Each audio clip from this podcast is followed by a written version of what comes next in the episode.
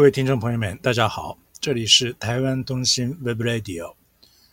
我们透过这个单元来介绍各位台湾的现况以及多元的面貌，欢迎收听指教。我们台湾通信这一期播送台湾防疫专家的专访，受访人就是邱淑媞前卫生福利部国民健康署署长。早田健文先生专访邱署长的全程内容，我们分为3次播送，今天是第3集，就是最后一集。邱署长的简历和提纲都在第1集的单元里头已经介绍过，现在请收听邱淑媞前署长的访问第3集。回到就是刚才那个大陆那边的防疫的政策跟台湾这边的哈，那很多人说，因为大陆那边是威权主义的地方，所以做封城呢比较强硬的这个措施是可以做，可是民主主义社会也应该是不能用这种方式，法律也不允许有这种说法哈。那署长认为这样的说法是对吗？这样的说法是错的，是错的。世界卫生组织的那个调查报告，它其实就有提到，就是说其实这个当然病毒起源在哪里哦，国际有争议，我们就不要去谈。那我们讲说疫情有被发现，那疫情有被发现的确是最早在武汉被发现嘛，对不对？就是疫情这个 outbreak， 这个疫情有被发现出来以后。那虽然中国大陆是最早发现到这个疫情，但是呢，它也最早采取了措施。那这个是世界卫生组织讲的，世界卫生组织的报告，它的那个报告啦，就是独立调查委员会的报告。那它这个报告就说，那它已经就采取了这些有效的措施，就是我刚刚讲的那个最成功的模式就是清零。这是世界卫生组织的报告写的，好，不是我个人的意见，这是他写，而且很多包括日本的学者也有分析过，都指出这样的观察。那所以那一本世界卫生组织的报告，他说，虽然对岸是中国是最早发现了这个疫情，但是他也最早就采取了这些措施。那这些措施是有效的，可是世界卫生组织后来在宣布这个新冠疫情是一个这个叫公共卫生国际的公共卫生紧急事件的时候呢，他却没有去叫大家要采取有效的措施。哦，那您问说那个是威权，然后封城好像很可怕，事实上是这样，就是说公共卫生措施它是有轻重不同的这一个的程度的，哈。那比如说像台湾也是这样，纽西兰也是这样，我相信日本可能也是这样。我们会有分红黄绿灯啊，或者1级警戒、2级警戒、3级警戒，是有分级的。所以你程度很严重，你就要做比较高程度的警戒，你如果不严重你就不用做到那么高程度。而且呢，国际就有发现哦，就包括像纽西兰跟澳洲，纽西兰跟澳洲之前都在做封城，可是它的封城是怎么做？封城不是所有的人都不准出门哦，不是，它是可以去规范你什么时候出门。比如说他就把那个，因为他一定要去买一些生活必需品嘛，他就分时段哦，比如说你是身份证号码几号的人，你是几点钟到几点钟去买，所以他是把人流分散，因为这个是人对人传播，他就把人分散，所以他是用来可以减少人跟人的接触，哦，这是第一点。所以并不是这个所谓的，所以我们英文叫 Non-Pharmaceutical Interventions， 叫 NPI， 叫非药物的介入措施。这个非药物介入措施就包括戴口罩，包括这个在交通措施上面的一些管制，在上学啊、上课啊的这个管制，还有包括像大型集会，大型集会可不可以办，或者说你办的时候你有一些要求。那再后来因为大家的这个检验已经做到比较好了，然后又要鼓励民众打疫苗，所以怎么做呢？就说像就我所知，像纽西兰跟新加坡，他就要求你说你要有打疫苗，而且你要检验阴性，所以你要有打疫苗而且你要检验阴性你才可以去，所以他有给你限制。可是他这样做以后就怎么样，就鼓励大家打疫苗，而且鼓励大家做检验，所以这个传播就会被减少下来。而且他们在早期就是在2021年的时候，纽西兰跟澳洲的封城是怎么样做，它是叫做短封城，长短的短。什么叫短封城呢？就是他只要发现了有不明感染源的病例，他就立刻封啊，就是像我们放台风假一样，就大家就说，哎，今天这个像病毒来了哈，所以大家就躲空袭啊，躲在家里躲空袭，然后他怎么样？他就赶快去调查，调查好了没事，他认为没有扩散，就立刻恢复了。所以他那个短封城可以多短呢？有3天的，也有5天的，所以他很短。所以大家都以为清零就是从1月1号到12月31号都关在家里不能出去，不是啊 ，no， 你去问中国大陆的在那边工作的日本人，没有啊，他多数的地方都没有关在家里面啊，因为他维持零的时候他就自由了，他连戴口罩都不一定要戴哎。你没有病毒，你为什么要戴口罩？哦，所以这个就是为什么过去的调查、过去的一些研究报告就发现，做清零的国家民众是比较自由的。他为什么会比较自由？因为我只要清掉了以后，然后我就剩下什么？剩下管理那个边境嘛。剩下边境不要再漏进来就好了，我里面是没事的啊。所以我里面是很自由啊，所以台湾本来4月要拿掉口罩了耶，因为我们今年1月有 Omicron， 结果我们又把它清掉了，陈时中已经打算要4月宣布脱口罩了，就没想到是在陈时中比他更高的层级决定了是要病毒共存，要正常生活，所以整个计划全盘都乱掉，只是现在口罩脱不掉啊。如果继续维持清零，我们4月要脱口罩啦。所以清零是自由啦，清零带给我们自由。但是这个也是台湾的不幸，所以中国大陆啊，对台湾的防疫呢，它是一个祝福，但是它也是一个包袱。它是一个祝福，因为当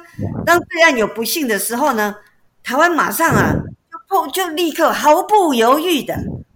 就采取一切断然措施，这是祝福，但是也是包袱。当对岸的做法是成功的做法的时候，台湾变成了就是都不能去，不能做，而且不能讲，你不能讲普筛，你不能讲方舱。什么是方舱？就是额外的医疗资源，你要在既有的医院之外做额外的医疗资源来照顾那些感染的人啊。台湾也不肯做，而且不能讲，因为那个是对岸有做过的，对岸有做，我们通通不能做啊。那现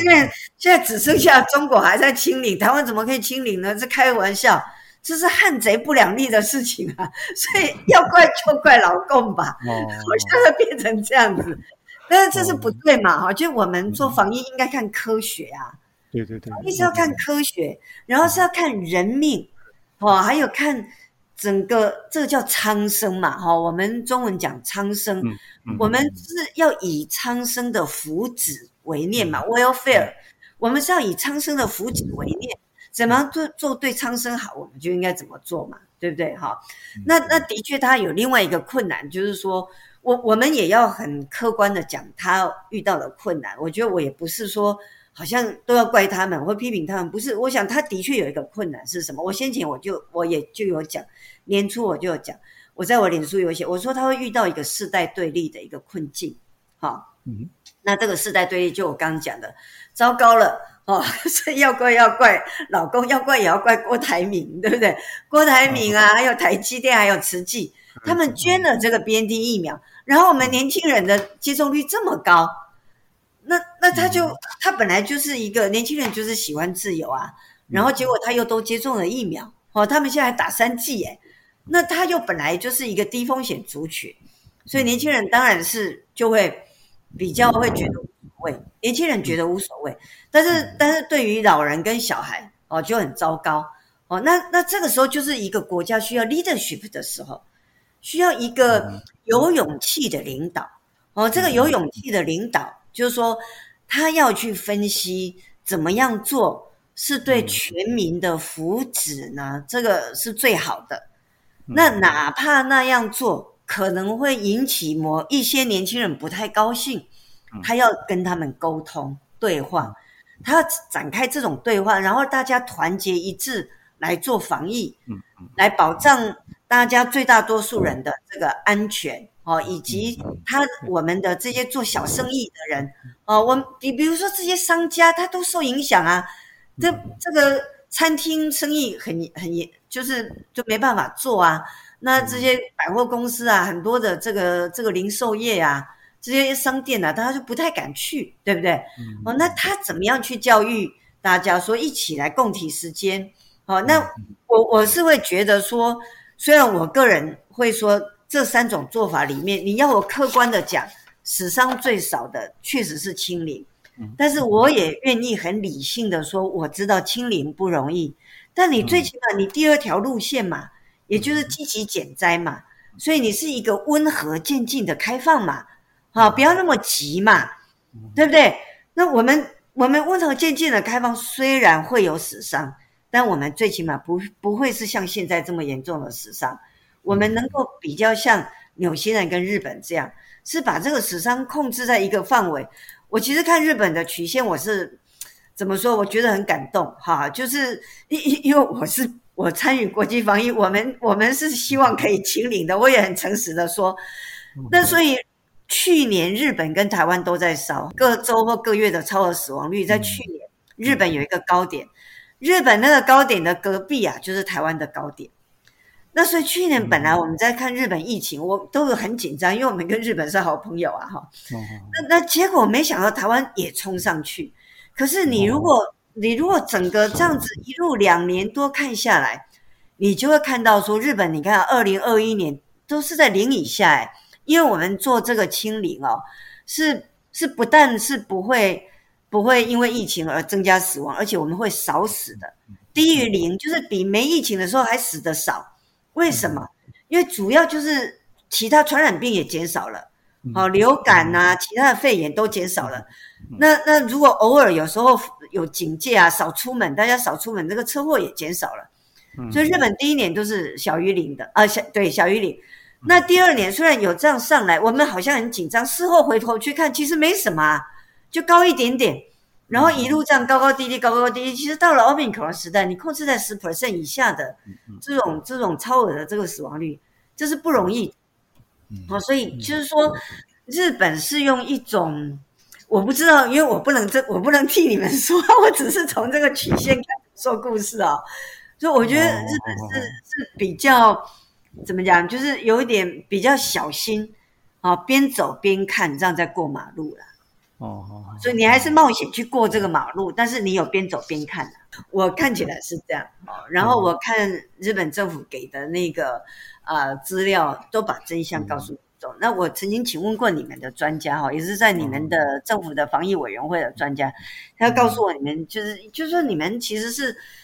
没有把它清理的时候呢，就是要去减少这个传播。那这个减少传播，你们就讲了3个C嘛。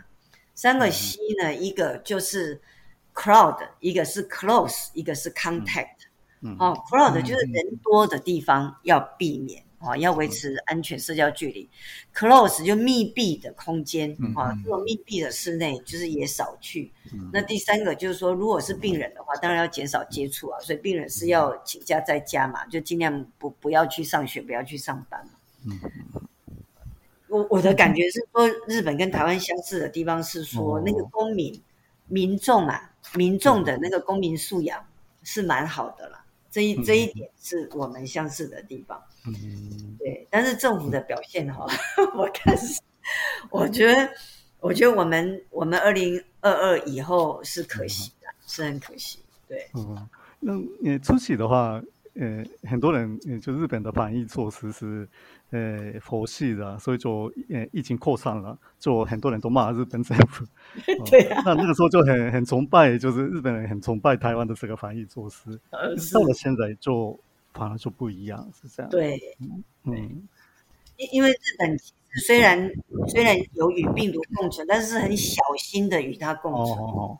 日本是小心的与它共存，不像台湾竟然说正常生活。然后什么都不做，因为他苏贞昌他们跟这个蔡总统他们误以为有群体免疫嘛，他以为我们一定要有多少人感染我们，然后以后就都不怕了，就事实上不是嘛，不需要，你不需要有那么多人感染，因为你感染也没用，你下次还是会再感染啊。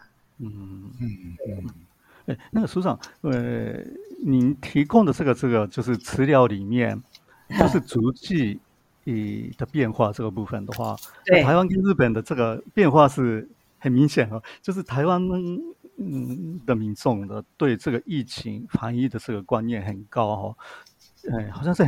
非常的特别小心。我觉得我们两边都蛮小心哦。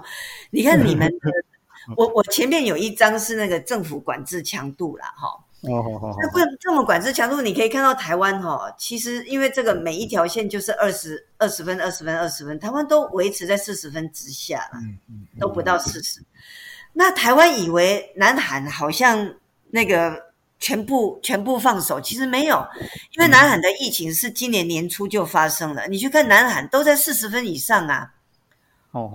那它有绿色跟红色，是绿色是有打疫苗的。管的稍微少一点，没打疫苗管的更严，但是即使有打疫苗都在40分嘛。那一直到后来他已经疫情都几乎差不多过去了，他才走到这个20分左右的。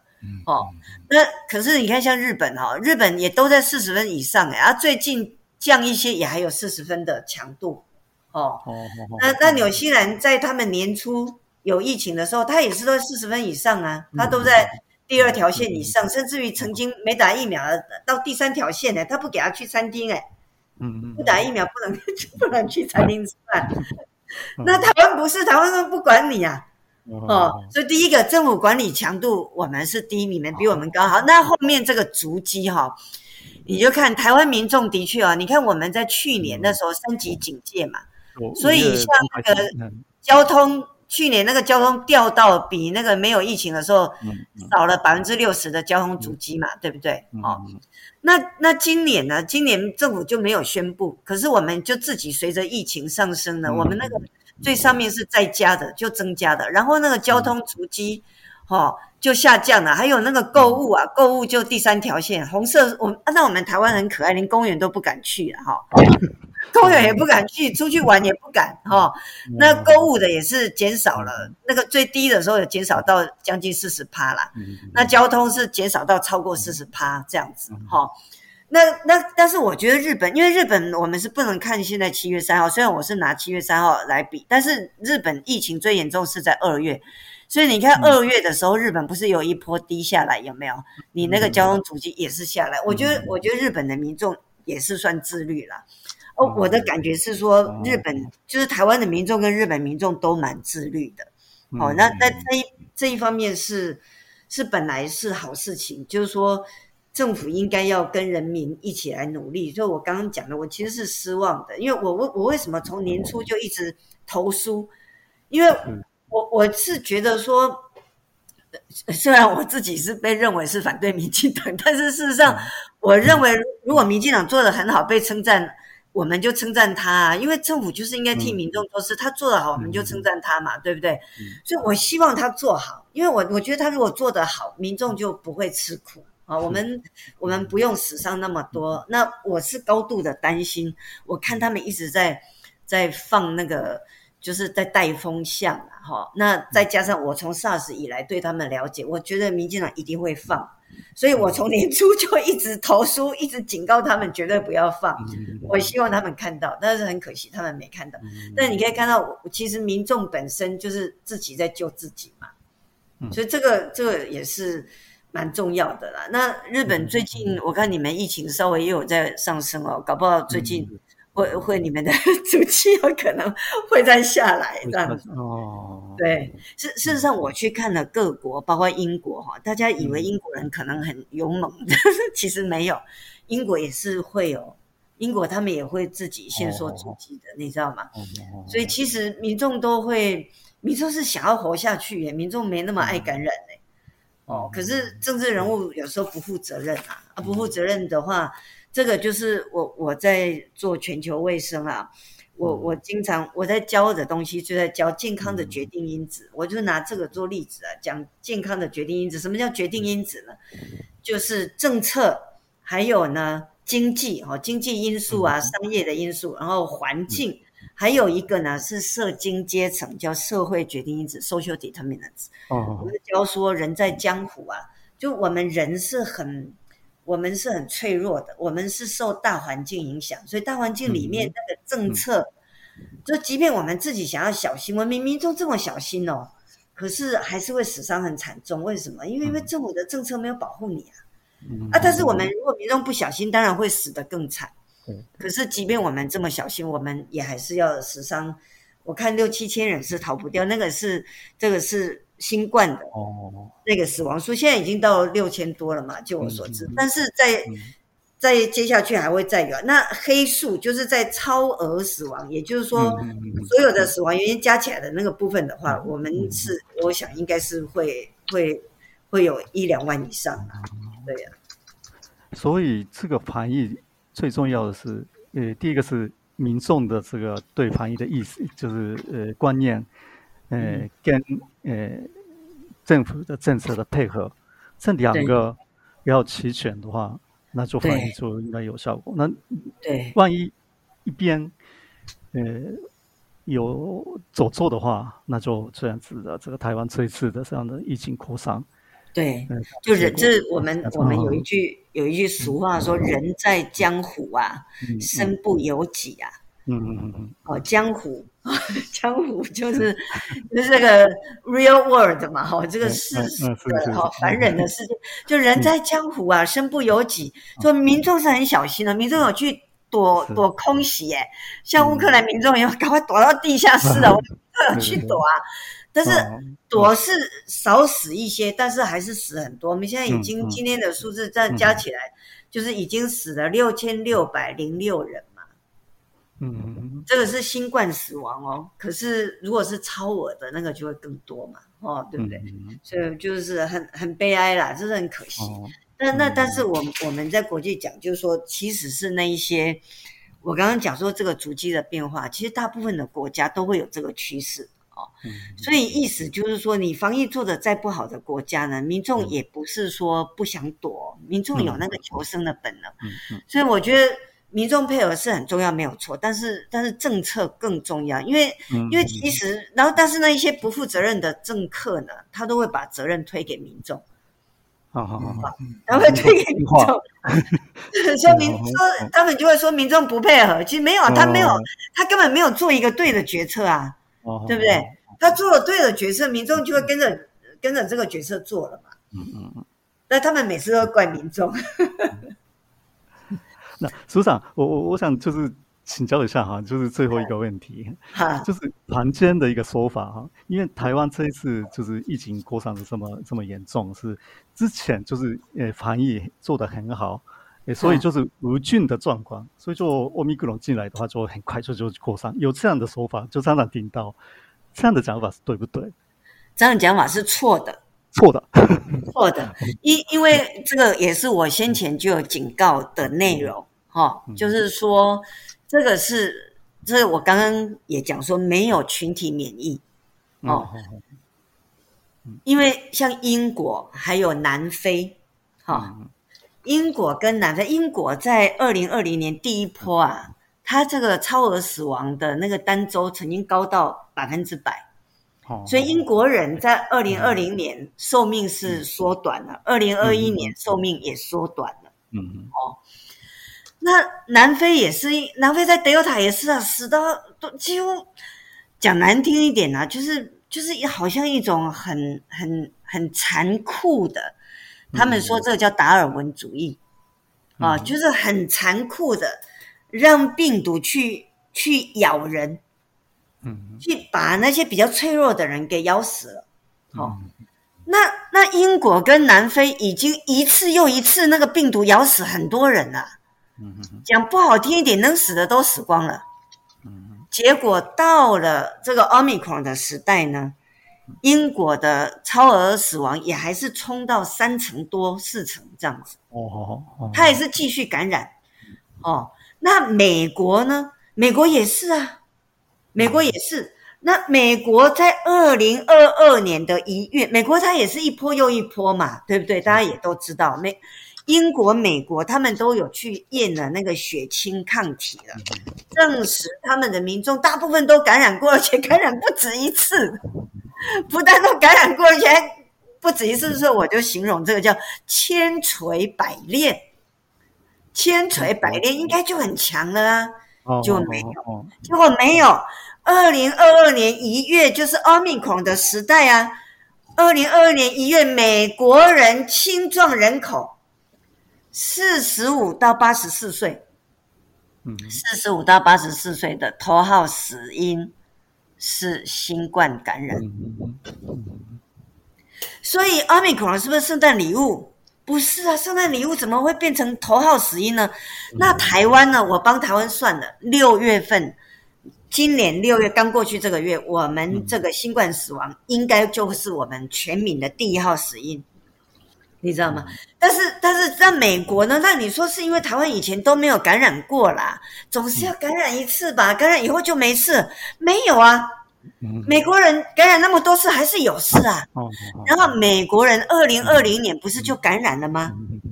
？2021年拜登上任，美国已经感染了，而且拜登又帮美国人打疫苗，因为川普有做一件好事情，就是川普下单了很多疫苗，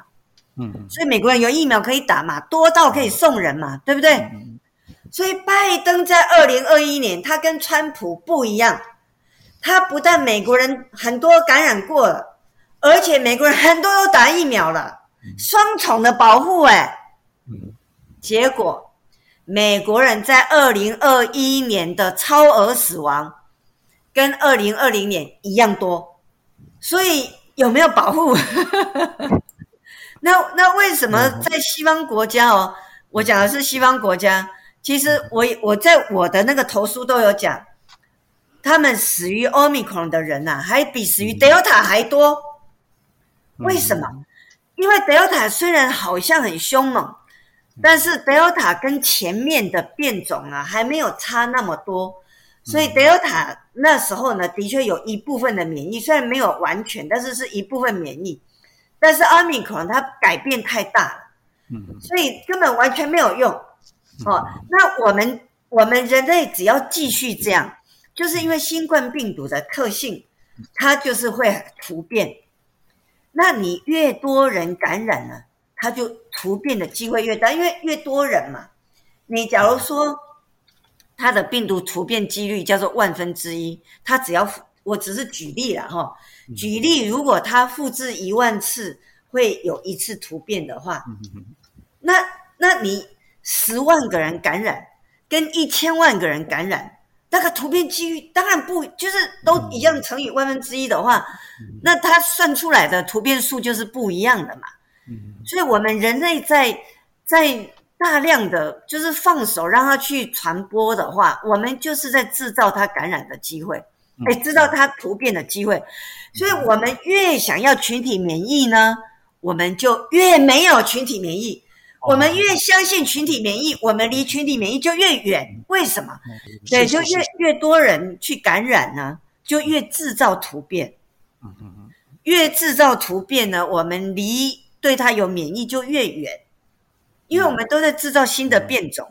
所以又变成一个我们原本的免疫力呢没有效的一个变种。所以现在。光是 Omicron 啊，都已经有到了 BA.4、BA.5， 而 BA.4、BA.5 虽然还算在 Omicron 里面，它已经又不认前面 BA.1、BA.2 了，所以它又免疫逃脱了。所以感染过 Omicron 的人会再得到 Omicron， 他前面 BA.1 感染过的，他还会再得到 BA.4 或 BA.5。哦，那而且这个病毒很狡猾。这个怎么狡猾法呢？就是说这个 Omicron 啊，它是一个就是我们叫免疫生成力 immunogenicity， 就是它对于我们人类去产生免疫的能力啊，是诱发的这个免疫很弱很弱，所以就是连同样是 BA.1 哦，都有人感染两次。哦，所以是再感染 reinfection。是像英国人他们就讲，美国也是这样 ，reinfection 就是再感染已经变成一个常态了。我们会反复的再感染，所以这个是想以为说我们没有感染过才这么惨，这个是不尽正确，因为有感染过的也很惨。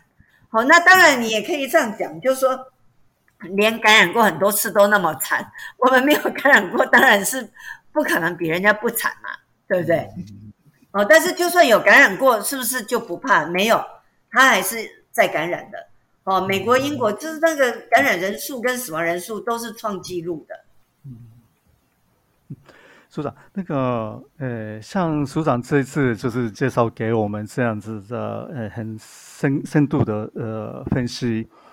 然后我们就是从科学哈、哦、是医疗。这样的角度来看这个新冠病毒的话，很多就是一般人的尝试不同的层面都呈现出来，所以就是这些署长的这样子的这个说明哈，就是更多台湾的民众听到，然后政府也听到，